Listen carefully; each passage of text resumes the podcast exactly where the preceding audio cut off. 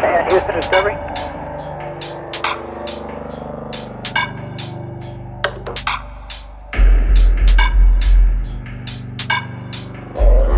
No human being is that humane.